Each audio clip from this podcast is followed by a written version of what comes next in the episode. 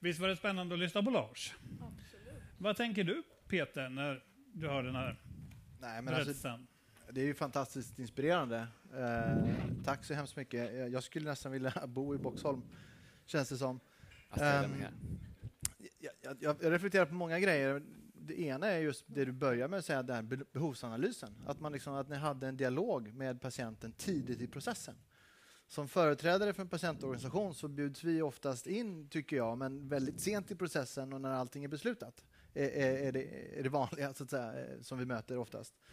Så det, det har man ju vänt på steken och liksom utgått från behovet och så har man byggt upp utifrån det. Att man liksom involverar, att man har en helhet, att man tar in civilsamhället, företagarna, man, man ger sig ut på jättekonstiga Facebook och allt sånt där och videokonferenser. Ni har varit jättemodiga. Och det är det, liksom, det är det som är så inspirerande och då önskar man ju bara att det finns fler sådana här och att det finns större spridning på det. Eh, som patient så blir man ju glad. Varför Kul tror du att det är ovanligt? Jag tror det är... Ja, det är jag ska inte säga feghet i sjukvården, men alltså, sjukvården är jättehögt belastad. Jag tror det finns liksom ingen marginal att liksom göra de här extra grejerna. För det här känns ju som en extra grej, eh, upplever jag det sen på något sätt. Liksom. Man, det är liksom Lars driv och passion som har i mångt och mycket möjliggjort det här och fått projektmedel och så vidare.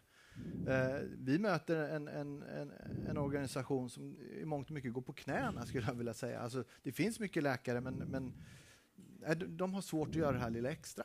Tror du att patienter kan bidra mer? Kan, kan man som patientkollektiv eller individ också bidra mer än vad man gör idag? Jag är helt övertygad om att patienten är en enormt underutnyttjad resurs och att det finns många som kan och vill göra mer mm. för att hjälpa till. Både med egen monitorering, egen vård, eh, egen prevention. Jag menar, vi får inte glömma att sjukvården är ju en, en liten del av ens liv och, och, om jag får bestämma så är det en så liten del som möjligt av mitt liv. Och, och då finns det så otroligt mycket som man kan göra som patient. Uh, och det, måste, det, det, finns många som gör det trots sjukvården, höll jag på att säga, eller trots systemet som finns idag. Det här spetspatientprojektet som du är involverad i, hur kan det driva på i den här riktningen? Nej, där försöker vi identifiera liksom att det finns många typer av olika patienter. Alla är inte kanske spetspatienter. Det finns aktivister, det finns de som håller på med monitorering, det finns sådana som... Eh, eh, ja, det, det, finns många olika roller som man kan fylla. Alla kommer inte vara allt, eh, men alla kan göra något, tror jag. Och där tror jag att patientrörelsen också behöver se över egentligen hur vi jobbar som organisation. Och jag tror vi behöver liksom, att, liksom om eh, revolutionera också patientrörelsen, vilka frågor som vi prioriterar för att, för att vara ett bättre samtalspartner med sjukvården. Karin, jag såg att du hade en tanke. Mm, jag tänker att alltså, vårdcentralen i Boxholm, den ligger på något sätt mitt i byn. Intressant. Eh, områdesanknuten. Och det, det, är så man skulle vilja se flera vårdcentraler. Eh, och när man bygger upp sjukvården idag så är det inte så längre. I alla fall inte från den region jag kommer, Stockholm. Så är det inte så att vårdcentralen är, är så att säga mitt i byn, utan det flaggar runt lite. Och vårdcentraler kan ju se väldigt olika ut. Uh, och inte har den här stora kompetensen som, som man just har i Boxholm. Så här behöver man rigga ett system för det kanske.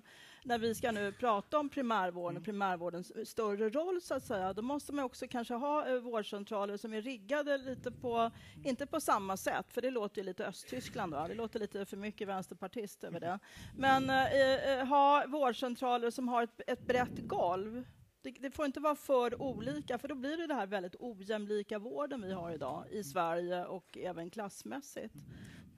Var det inte så där förr, tycker jag, att en del distriktssköterskor berättar att då hade man områdesansvar, då jobbade man hälsofrämjande och då kände man sina patienter och man cyklade omkring och ordnade allt. Var det så? Jo, så var det. Så var det. Eh, eh och, och eh, jag tänker så här att, att eh, det som vi behöver återskapa på något vis, det är ju, det är ju kontakten med lokalsamhället, alltså oavsett var vi befinner oss i landet. Eh, och då också eh, återskapa det socialmedicinska arbetet. För det är de sociala aspekterna kopplat till hälsa. Eh, och det har vi glömt bort idag. Det var det som var basen i distriktssköterskan och distriktsläkarens arbete. Det var det socialmedicinska arbetet. Eh, och det tror jag vi behöver, behöver återskapa på något sätt. Eh, och det är klart att det kan vara enklare i en, en, en, en mindre kommun eller en, en, ett mindre område så att säga än i en storstad. Men, men vi tror att det är alldeles nödvändigt att vi återskapar eh, arbetet i det lokala samhället. Sen tycker jag att Lars har beskrivit väldigt väl chefens roll i ett förändringsarbete. Eh, och, och det är ju det som troligtvis eh, är det viktigaste i framtiden för att kunna, kunna så att säga, hitta, hitta nya lösningar. Eh, att tillåta chefer att utveckla, att ge möjlighet för chefer att utveckla. Och då krävs det väldigt stort mod, dels från cheferna själva men också från omgivningen. Det krävs mod ifrån ledningen och politiker, långsiktig inriktning, våga vänta på ett resultat. Och du tänker då att det inte alltid är så idag, eller? Eh, nej, inte alls skulle jag vilja säga. Anna, vad tänker du? Eh, jag kommer ju att tänka på ett WHO-citat som jag gillar. Framtidens utmaningar i hälso och sjukvården kan inte hälso och sjukvårdssektorn lösa själv. Alltså det är så att hälso och sjukvården har sin roll i det, men måste samverka med andra aktörer, med civila samhället, föreningslivet, skolan, arbetslivet. Och det är ju precis det ni beskriver att ni gör. Eh, jag har också märkt när vi pratar i utredningen, vi pratar ju mycket om förebyggande insatser, att precis som eh, Peter var inne på, alltså det, sjukvården är idag så ansträngd så man glömmer hälsodelen i hälso och sjukvård. Och jag ser att det kommer att vara ett, ett, det är en stor omställning att komma tillbaka till att faktiskt eh, hitta sin roll och ha sin roll i det förebyggande arbetet. För det är ju inte så att vi säger att alla vårdcentraler ska lösa folkhälsan. Det är helt omöjligt. Utan hälso och sjukvården har sin del i det. Och där tycker jag att, att Lars och er verksamhet lyfter så många delar. Också hur man måste tänka både på patientperspektivet men också på medarbetarperspektivet och ledarskapet när man gör det här arbetet. Du, kommer du komma med förslag som underlättar ett sådant arbete? Som... Det har jag redan gjort. Jag hoppas de blir verklighet. Mm, vilka var det då? Nej, men då tänker jag lite att i vårt förslag till vårt förra delbetänkande som vi lämnade till ministern i juni förra året som har titeln En primärvårdsreform Eh, där belyser vi flera av de här delarna. Eh, dels att vi måste bli bättre på samverkan, att jobba med förebyggande insatser. Vi lyfter funktionen fast läkarkontakt i primärvården, men vi lyfter också funktionen fast vårdkontakt. Det finns ingen motsatsförhållande i det. Eh, vi pratar just om det här med att faktiskt veta befolkningens behov, de man, de man är till för, så att säga. Så vi hoppas ju nu, eftersom det finns ju med en primärvårdsreform på 73-punktslistan, eh, att man ska ta våra förslag vidare. Och återigen, som jag sa i början, vårt uppdrag är att facilitera alla de här goda exemplen, det arbete som nu görs. Det är som att ska man göra det i dagens hälso och sjukvård så är det enskilda medarbetare som får slå knut på sig själva. Mm. Så ska det ju inte behöva vara.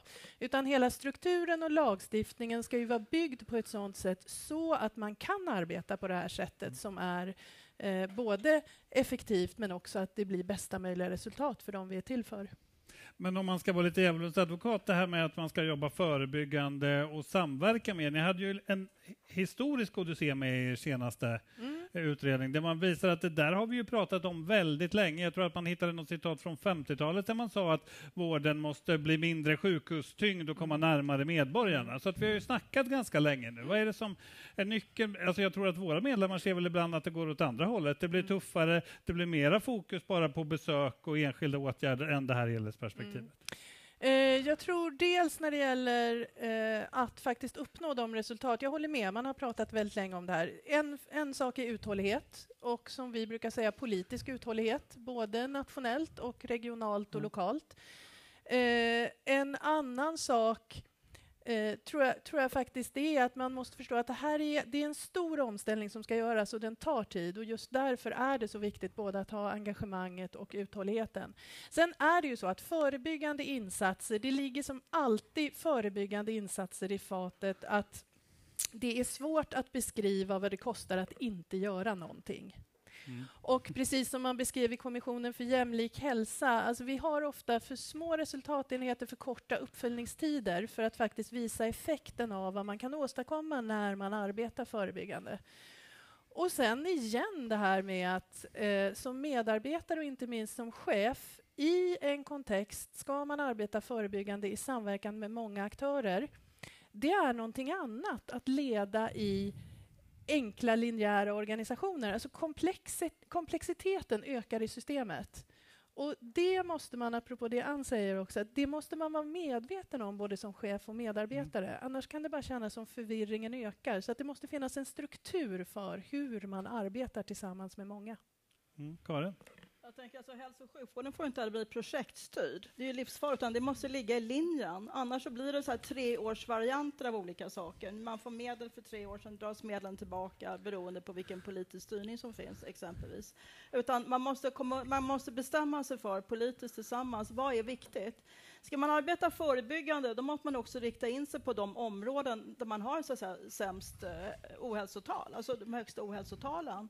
Eh, och göra exempelvis hälsoundersökningar där och så vidare. Och det måste också ligga i linjen. Eh, och det finns ju en enorm förväntan nu på, på utredningen. Och det tror jag också, det, det, är väl jättebra, men då måste man också leva upp till det politiskt och tänka långsiktigt, att ha resurser långsiktigt, att inte tänka i, i små pluttifierade så att säga, direktiv hit och dit, utan att tänka tioårsperspektiv, 20-årsperspektiv. Det är så viktigt. För annars så kommer vi hamna i en situation som, där man tappar förtroendet också för, för utredningen, för vad den sa. Eh, och det är upp till alla politiker, eller samtliga partier tycker jag, att, att som hitta en form för det. Så att det inte blir en, en, eh, någon slags eh, trätoområde det här. För det vore så synd. Nu har man möjligheten, men det fordras, det fordras resurser, det fordras struktur och det fordras uthållighet, precis som du sa. För det här är ingen quick fix. Och vi har en väldigt bra hälso och sjukvård i Sverige, det, ska vi, det, det är inget snack om det. Men man måste formera den på ett annat sätt och man måste också satsa på personalen på ett helt annat sätt man gjort. För det spelar ingen roll vilka reformer vi tar fram eh, om, vi, om det inte finns personal eh, som känner att de har schyssta löner, schyssta möjligheter, bra arbetstider och gillar att jobba inom vården och inte bli förslitna. Mm. Jag såg att du nickade Peter när Karin tog upp personalperspektivet. Har du sett det som patient, att det spelar roll? Ja, alltså, för, personal? Det, för mig har det med förtroende att göra. Jag tillhör en patientgrupp som är de här kroniska som har väldigt högspecialiserad vård, så jag är inte så mycket på primärvården och springer, utan jag är mer på universitetssjukhusen.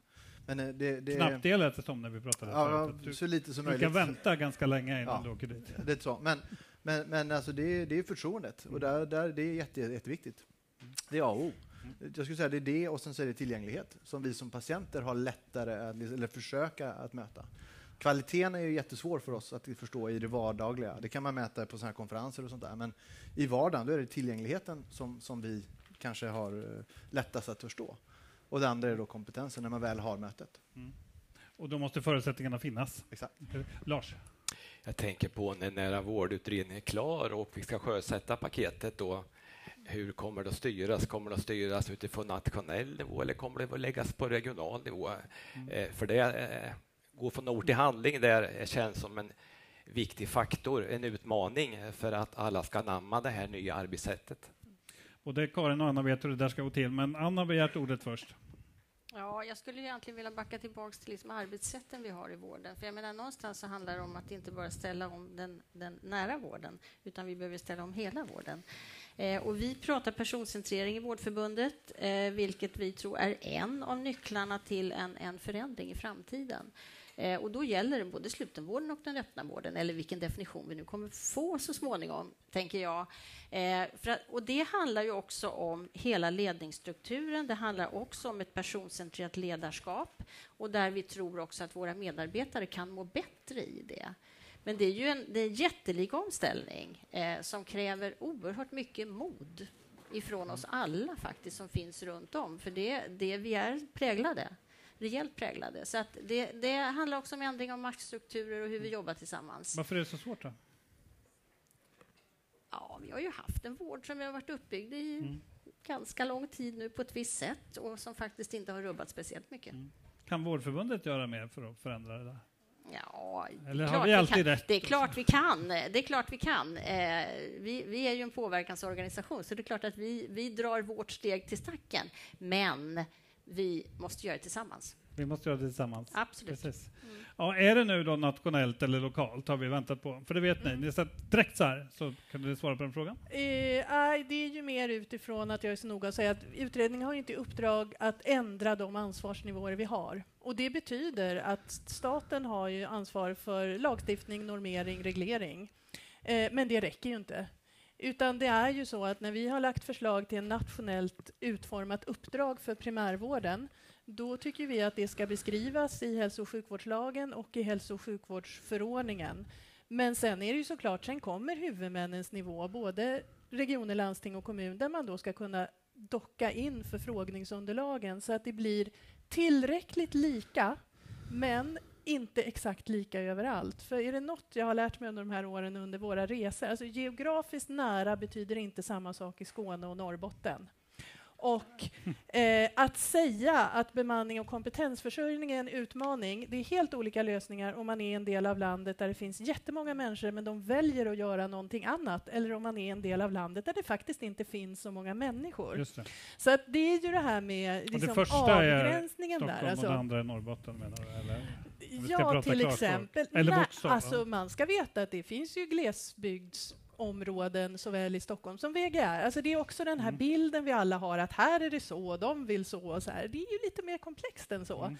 Men jag tror att de möjligheterna måste man eh, ändå ha med sig. Sen är ju jag en stark förespråkare just för verksamheten och medarbetarnas möjlighet att utveckla verksamheten. Och när, när Lars pratade så sitter jag och tänker att sådana goda exempel som vi har sett och lyfter i utredningen, vi har Boxholm, vi har hälsostaden Ängelholm, Cederkliniken i Piteå, vi har Övertorneå, vi har Gustavsbergs vårdcentral, Aroma i Vetlanda, fint ställe, vi har Storuman. Ja. Och jag tänker att de här också visar att det här är små enheter, det är stora enheter, det är privata enheter, det är offentliga, alltså det är olika. Mm. Så det är inte så här ett sätt att göra så har vi löst det, utan väldigt mycket bygger just på hur tar vi tillvara medarbetarnas engagemang och vilja att utveckla verksamheten. Karin?